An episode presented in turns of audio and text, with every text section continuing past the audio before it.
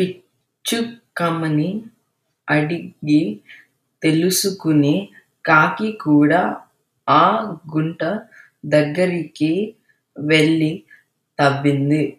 అప్పుడు అందులోంచి ఒక తేలు బయటికి వచ్చి కాకిని కుట్టింది.